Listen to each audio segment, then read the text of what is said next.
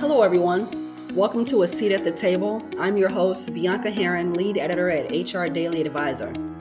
This podcast focuses on diversity, equity, and inclusion in the workplace, featuring thoughtful conversations and insight from experts, change makers, and leaders from the business world.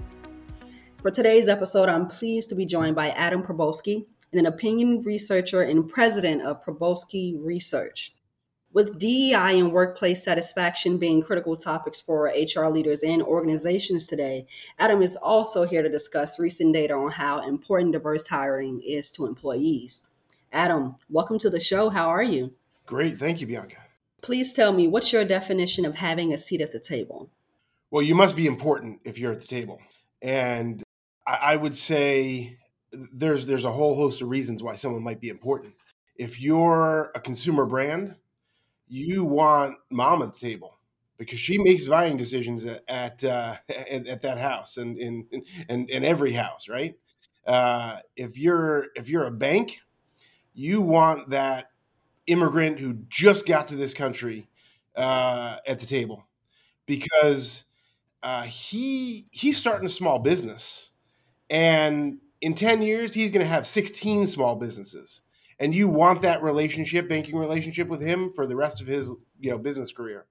And I think if you're if you're black or brown and you work for City Hall in a small city that really hasn't gotten into their um, uh, kind of gotten into being diverse uh, in their in their workforce, that person is super important because that person is going to be kind of ground zero for the jumping off point for making that that organization that city uh, employee base to be much more diverse and and that person is going to really have to be uh, listened to a lot. So you got to be important to be at the table. From what i'm hearing as well of course uh, you have to be heard as well.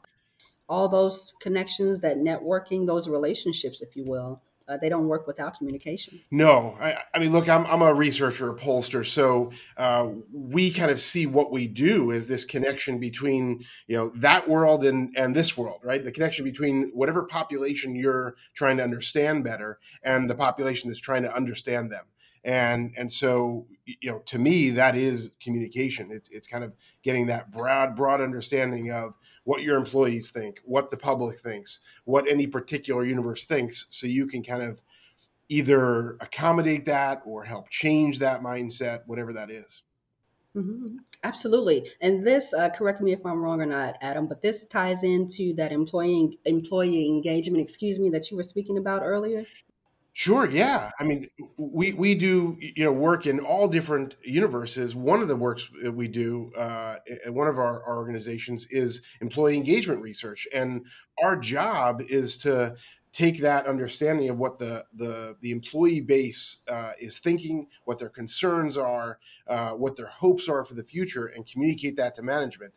And then our goal is to make sure that management actually listens to it, sees it, understands it, and takes action on it. Uh, that's our biggest fear as researchers, and probably as you know, a lot of people in this world, is that you somehow get to know what people think and their concerns and how they feel, but nothing ever happens with it. It just kind of sits on a shelf or in your inbox. And so action really is a, is a big part of, of making sure we've got diverse workforces and workforces that are listened to. But how can HR leaders use that quantitative data to engage employees with an emphasis on DEI? So the the goal is first to understand that that employee base, figure out what they're thinking and what their mindset is, and I, I think we've got to be very um, we got to recognize that in in a lot of places in this country, uh, you know, DEI is not a part of the conversation you know, I, I, as, in a lot of a lot of worlds, uh, I, I don't know what DEI means. I don't know what you're talking about. It's not a priority for me. So we've got to kind of um, maybe not ease into it because we got to go. You know, we got to start picking up the pace. But we've got to start educating, explaining what that might look like in the future and what the rationale is for it. I work in a, in a world where we work for a lot of government agencies, especially kind of obscure government agencies like water districts and, and other special aid district agencies, where they're not on the cutting edge of diverse hiring practices.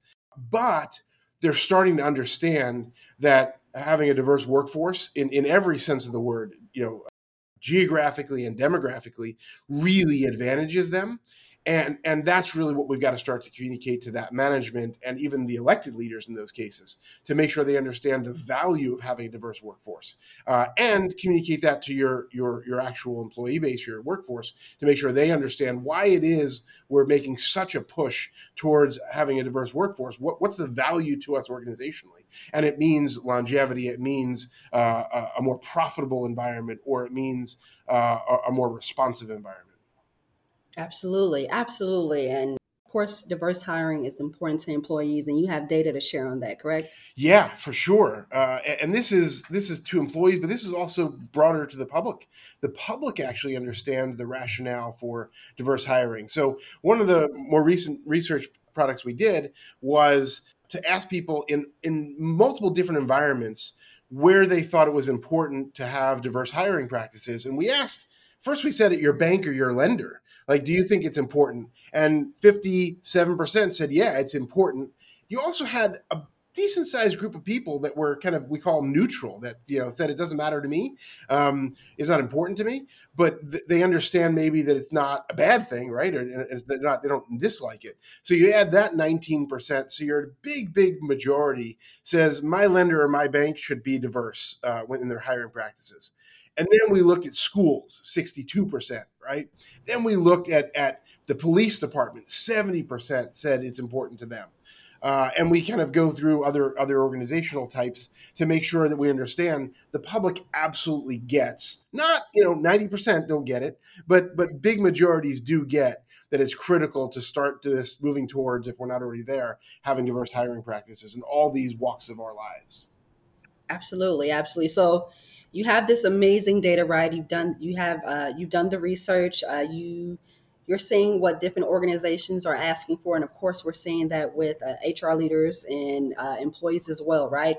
So, how can HR leaders uh, maximize this internal opinion research to implement diversity, inclusion, or other company policies? Well, I think there's a big group of, of us who are, you know, bought in, so to speak, that this is the future. This is what, what our country looks like, and this is what strong organizations look like but there's a big population, as I was saying earlier, that really this is not a part of their equation. It's not a part of their conversation. It's not a part of anything they've thought about.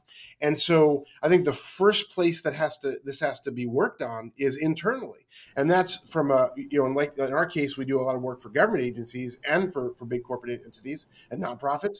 But you got to start with let's say the elected leaders and say, okay, here's here's where we are today and here's what or other organizations are doing to actively pursue a diverse workforce and the value that it creates for that organization. In, in, the case of, of corporate and nonprofit, here's the, the money we can take in, here's the, the, the stronger we can be uh, organizationally. In the case of government, uh, here's how we can be more responsive to our public and, and also be stronger. So you've got to kind of explain that to board members, elected leaders, to, to management uh, and and that really is quite frankly the role of of two people in any organization you know hr you know management and and you know a an equity officer or something like that whatever you call it in your organization. Because they need to to be able to kind of communicate that to the people that are going to make the big final ultimate decisions. And and I think it's a big lift in some places. I think we got to recognize that. It's a big lift because you've got you've got ingrained, you've got a political you know construct that says it to a lot of people that says oh we want to be uh, we, we, don't want to make uh, make preferences right? And and that's kind of the place where a lot of people come from. They think it's some sort of a preference based scenario. And and we got to dispel that myth. This is not about preferences. This is about having a, a strong workforce that includes everyone. It's, it's that big warm hug. It's, it's kind of what we do as researchers. We we give this big warm hug to hug whatever universe we're trying to understand and make sure that we get everybody in there. It doesn't matter if you're homeless. It doesn't matter if you're you know make a million dollars a year or, or twenty thousand dollars a year, and, and, it doesn't matter what you look like or what kind of house you live in. We got to give this big warm hug to everyone when we do a poll of let's say the overall the overall population. And, and we got to make sure that the, the, the folks making decisions understand that's how the world has to work with hiring. Absolutely. I love that. It's, it's not about preference. It's a big warm hug. And I think if everyone thought about it thought about uh, diversity and inclusion, equity as well, belonging uh, the same way, I think it might be easier, like you said, for many people, it may not be top of mind or they haven't thought about it or given much thought or simply don't know where to start or, or how to navigate it. So, in my mind, if I'm thinking of a big warm hug that's comforting, it's, it's uh, honestly a bit vulnerable, right? And, and opening up in a space to, to move forward and, you know, tap into great things. Yeah, for sure. I mean, you used a word that that we look at all the time, and that's vulnerability. You, you have to be, uh, and the big word worm hug kind of, kind of gets you there. You have to be, you know, a, a little bit vulnerable, uh, and you've got to challenge. In the case of, um, in the case of a lot of places in this country and a lot of organizations, you've got to challenge that that status quo, and you've got to let people feel like they can be a little bit vulnerable and and you got to allow them to have that space of of, of challenging the idea. Uh, it's okay to challenge the idea of of DEI. Right? It's, it's okay to challenge the idea of, of pushback and say, wait a second, we've done really well all along with the workforce we've got. And, and we're doing okay why, why do I have to change this up? Why do I have to change my mindset? And and great, come at me, bro. Right? T- t- tell me, tell me what what it is your your challenges, your concerns are about that, and I'm going to come back to you with all the rationales, all the logical. Uh, uh, business rationales for why a diverse workforce is going to make us stronger and more profitable or more responsive for my next question, I don't know if you can pull data or, or have any data top of mind to answer, or, or just you or both in, in experience. I'm sure you can. But tying it into inclusion and belonging, how can HR leaders rework their company culture to make it more inclusive and foster belonging? So the, the first place starts, and, and this is not you know my brilliance. You, you hear it all the time. It's it's it's listening. So, so you've got to first understand. And and look, I'm a I'm a pollster, I'm a researcher, so my first go to is is the poll, the survey, uh, maybe the the focus group. Um, but there's things beyond that, of course. I mean, you, have got to have an open door. Uh, you've got to got to be you know, welcome, have a welcoming environment where people can just you know vent their concerns and and make sure they've got a place. But from a, from a research standpoint, it's really cool because having a, a, a, research tool, and we like being independent researchers that come and do that sort of thing. But if, if organizations don't have the resources, they can just you know do a do a Google form and start asking questions. Um, the hope is that people feel comfortable sharing and and you understand that baseline of where you are today does is this a place that i feel comfortable is this a place that i feel like i belong uh, is this a place that i feel is welcoming and the goal is to over time have this upward trajectory of, of incremental improvement and and again i i, I don't want to be uh, I, I want to be realistic about how this happens. This doesn't happen overnight. It should happen overnight, right? We, we should make fast change, but but we're, we're going to be realistic about it. And so if we can make improvements year over year, 2%, 5%, 10%, 14%, oh, we're doing a good job.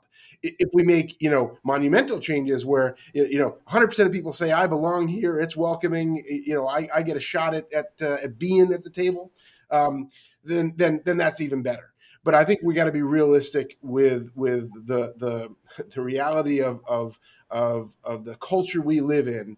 Uh, it, it's it this stuff is ingrained to to not necessarily be an inclusive environment. It's it's, it's ingrained in organizations to have you know stops and and and and and checks to make sure they don't make big changes. You know, it's kind of like the the, the U.S. Senate you know there's these all these reasons why we really stunt any kind of progress uh, on, on, a, on a minute by minute basis because because that's the way the founders thought that we should do things. And maybe that's brilliance maybe that's you know really bad idea but that's what a lot of organizations have in place that these these places and these these organizational structures so we don't make fast change. And i think we got to navigate that a little bit and having the research of understanding what your your your your folks uh, your, your, the people that work for you uh, how they feel could hopefully make that that upward pressure happen pretty quick Absolutely. Absolutely. I love that. I love that. We're going to pivot a little bit here, uh, still in the same vein of culture, uh, just like you just mentioned.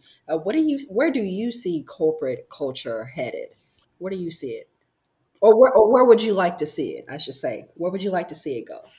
I think number one, transparency. Quite frankly, uh, I think that's a, and to some people, that's kind of a catchphrase, but it's what we really assign oftentimes now to, to government, right? We want a transparent government that that we can see and access and understand. Well, the truth is uh, we're demanding consumers are demanding transparency from corporate entities too and nonprofits right? we, we are demanding an understanding how do you really operate who is your board what does your management look like? And and so i think the the the culture looks like transparency. And when you shine that light uh, you know, California had a law that was just struck down that required, uh, uh, uh I think, half of board members of public companies to be women and uh, because we have you know a big lack of, of diversity on, on corporate boards, and one of the biggest you know uh, uh, diversity problems is, is, is a lack of women, and uh, what's and then the, the, law was just struck down, uh, and who knows what the eventual you know, reality of that is, but. Um, but regardless of legislating it or not, the public is, is, if you shine a light on corporate boards and you show there aren't any women on these places, right? It, it's all a bunch of men from a consumer standpoint and from an investor standpoint, it's insanity right? I just i just my first opening thing i said to you was that the important person at the table is is is mom because she makes the consumer buying decisions. So if i'm an investor i'm going to be you know and i understand the transparency of what this organization looks like i'm going to be wondering what the heck is going wrong? Who is running this place that doesn't have women you know looking over the, the shoulder of everybody to make sure things are going right. So I think transparency is what corporate culture looks like in the future. I love that transparency, transparency and vulnerability. Yes, that would be great yeah. with boundaries, of course. yeah. you're, you're, you're, talking to a, a, dad of a special needs kid. There's a lot of vulnerability going on here. Uh, I, I, understand uh, how that works. So, so uh, it, you gotta you you bring in the vulnerability, and all of a sudden you've got you've got compassion, you've got kindness, you've got caring, uh, you, have got acceptance. Uh, all of a sudden, a whole lot of things start flowing when you get vulnerable. Absolutely, which all leads to that big warm hug. Yep, exactly. absolutely, absolutely. Um, I've got one more question for you, Adam. Uh, but before I get to that question, is there anything else that you'd like to add or talk about? Something that we haven't talked about, or something you'd like to enumerate on further? I think we just gotta we got to give people space to get from here to there, and uh, and it, it's um, it's going to be a challenge. We, we got to recognize it's a challenge for for some people. Some people that look like me, it's a bigger challenge, and uh, and we we've got to uh, make incremental improvements. And and that that sounds really bad to some people who think it's been too long to for the current construct. And and and I'm with you. It's been too long for the current construct, but but it's not going to change overnight uh, and and so necessarily. So so let's all move towards the goal and and if we all move towards the goal it'll happen a little bit faster but you know that space is important because because uh, it, it it doesn't move like that. Absolutely. I love that. Absolutely. Great way of thinking too and it sounds like a, shifting of the mindsets needs to happen. You know you got to change that perspective that lens and and go a different route if you will for sure mm-hmm. Absolutely. My final question for you, Adam what's on your heart? Kindness. I, I love kindness. I mean, we all we all define it ourselves, but uh, it it, uh, it, it makes me tear up when, when, I think about kindness and and and and how, how other people are kind uh, and and and what that means to them. Because if if if, if that's the framework, the, the filter you're looking at the world through, uh, it's much harder to be uh, mean or angry or pissed off or or or, or pushy. Uh, you know, and we've seen a lot of examples of that in the last couple of years. Uh, you know, look at any social media, look at any news, and and there's pushy and mean and angry and and all that happening. And if you if you put this layer of kindness over everything you do, that that really goes away in a lot of ways. I love that. I love that, Adam. Uh, it's certainly been a pleasure chatting with you. Uh, again, I appreciate you taking the time. Thank you so much, Bianca. Absolutely. Absolutely. To our listeners, thanks so much for tuning in today. And remember, you can listen to us on SoundCloud and iTunes. Again, I'm Bianca Heron. Join us next time at the table. And, and as always, we'll have your seat waiting for you.